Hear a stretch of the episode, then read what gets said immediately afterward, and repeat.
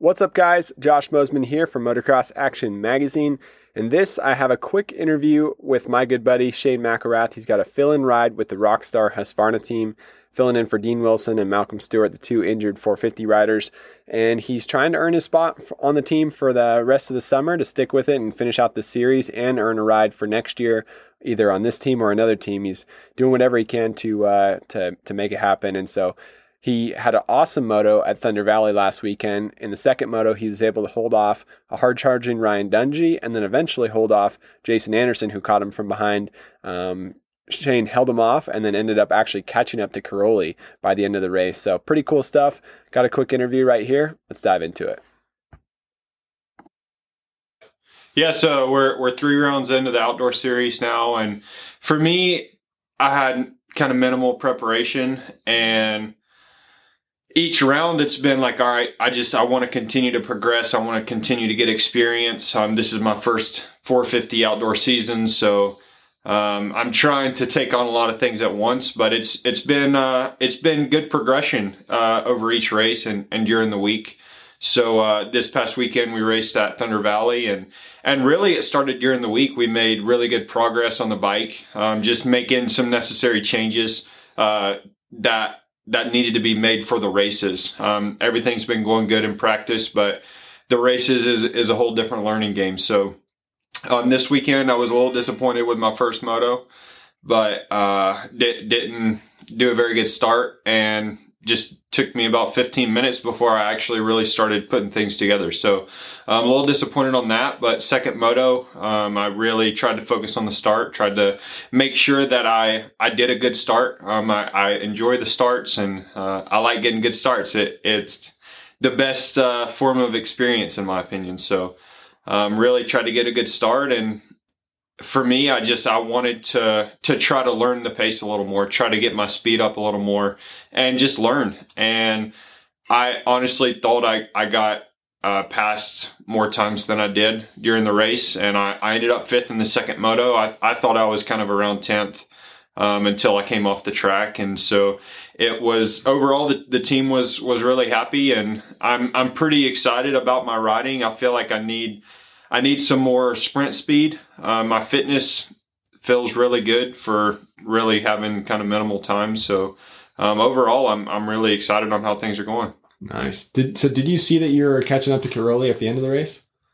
I I really only seen him like the last lap. A uh, couple of some of the big jumps. I was trying to keep tabs on uh, where the people were in front of me, and it, it was a little bit tough once we got into lappers um, and some of the spacing on the track. Like I was, I was kind of looking from a distance, but then the last lap, I think I could see uh, Cairoli.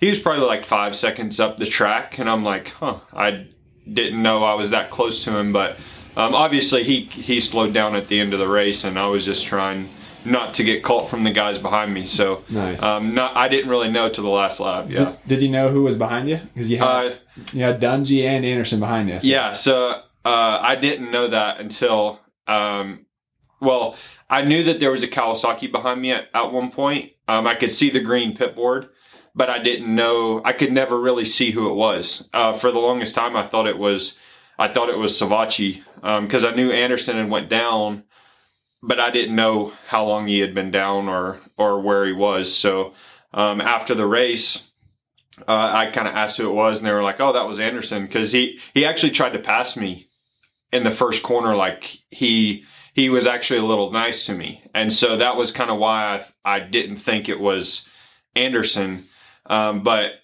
after the race they were like, no, that that was Anderson, and Dungey was behind you for a little while in the beginning, and I'm like, I had no idea. That's so cool. It, it, was it was pretty cool. That's super cool. And uh, and then like how much prep did you have for the outdoor season? Because you know you you were injured during Supercross, you had a lot of time off, mm-hmm. and then all of a sudden you're on a brand new bike, brand new team. So how many days did you ride the new bike, and how much time did you have off? Um, I I got about three three weeks of riding in before before uh Paula.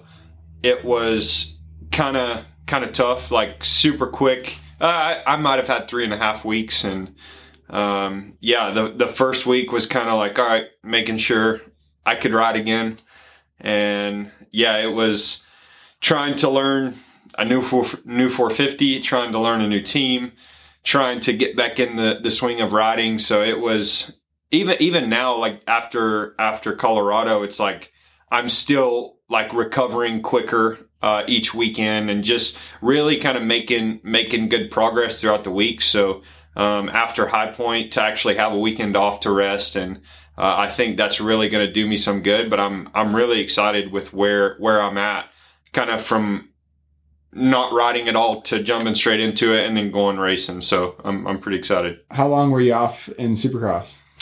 Uh, I crashed in at Indy in practice. Um, I think that was mid mid March maybe, and I rode I think three days, three different times after that, um, trying to get back to racing, and then after that I I was off until the sec or like May 10th or something. So I had I had a pretty good time off the bike. Yeah. But training wise, I w- I never really stopped my training off the bike. Um, it was just on the bike is where I really missed out on a lot of time. Gotcha. Gotcha. All right. Well, yep. good stuff. Good, uh, good job. And then what's it like? I guess now, you know, you're three rounds in and the team, like, are they saying, Hey, maybe you'll get to go a little bit longer or, or what's the, like the mindset? Cause everybody's watching saying, Hey, mm-hmm. let's, let's keep Shane on. Let's see what he's got to, to prove for the rest of the summer. But what's it, what's going on in your head and the team? Uh, it's, it's honestly for me, it's like, I, I count on the first four rounds. That's, that's what my contract states. Um, that's kind of where we're at at this point. And so for me, it's like I got I got one more one more ride to kind of prove like, hey, I I I can stay here um, if you guys will have me. So um, I don't know what Dean and Malcolm's plans are. I think they're supposed to start riding in the next week or two. Um, but yeah, I don't know what the team's gonna decide to do. I just need to keep. I got I got one more shot to to go out and race and see how it goes after that. That's cool. All right, yeah. and then uh, like growing up, did you watch Ryan Dungey a lot, or you were in the 250 class when he was racing? Like, or where? What, what's that timeline look like, and then what's it like to line up against a guy like that?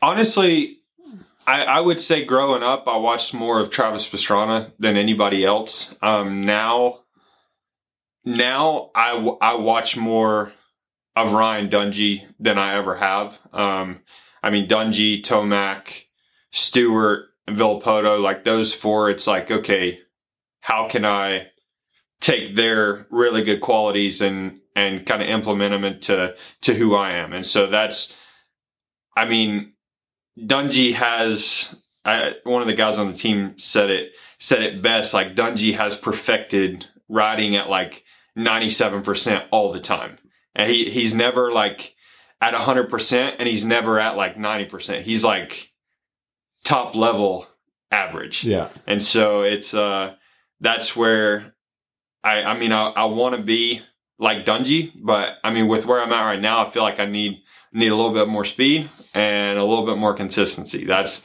that's where I'm lacking biggest right now. That's cool. And then like for people that are watching and reading this, uh that 97%, that's important because because why? Uh, so honestly, I, with a lot of people, even riding at hundred percent, they're they're over the limit. Um, that's where a lot of crashes can happen. I mean, Dungey has never never really had many injuries, um, and he's never really had bad races. So he's like he's kind of perfected like riding at the the top of the line, mistake free. And so, um, I mean, there there's times where yeah, people are are faster than than Dungey, but at the same time they'll go out and then have a tenth place race the next race. Whereas Dungey, he he, he can win um, at any given time, but his bad nights are are like thirds. And I think um, it's been back in like 20, 2016 or something. He was on like a, a 17 race podium streak. And obviously that's that's kind of what wins championships. So um, for me, it's like, how can I increase my average by one, one position each race? And uh, yeah, Dungey is very good at that. Sweet. All right. Well, thank you very much. No problem.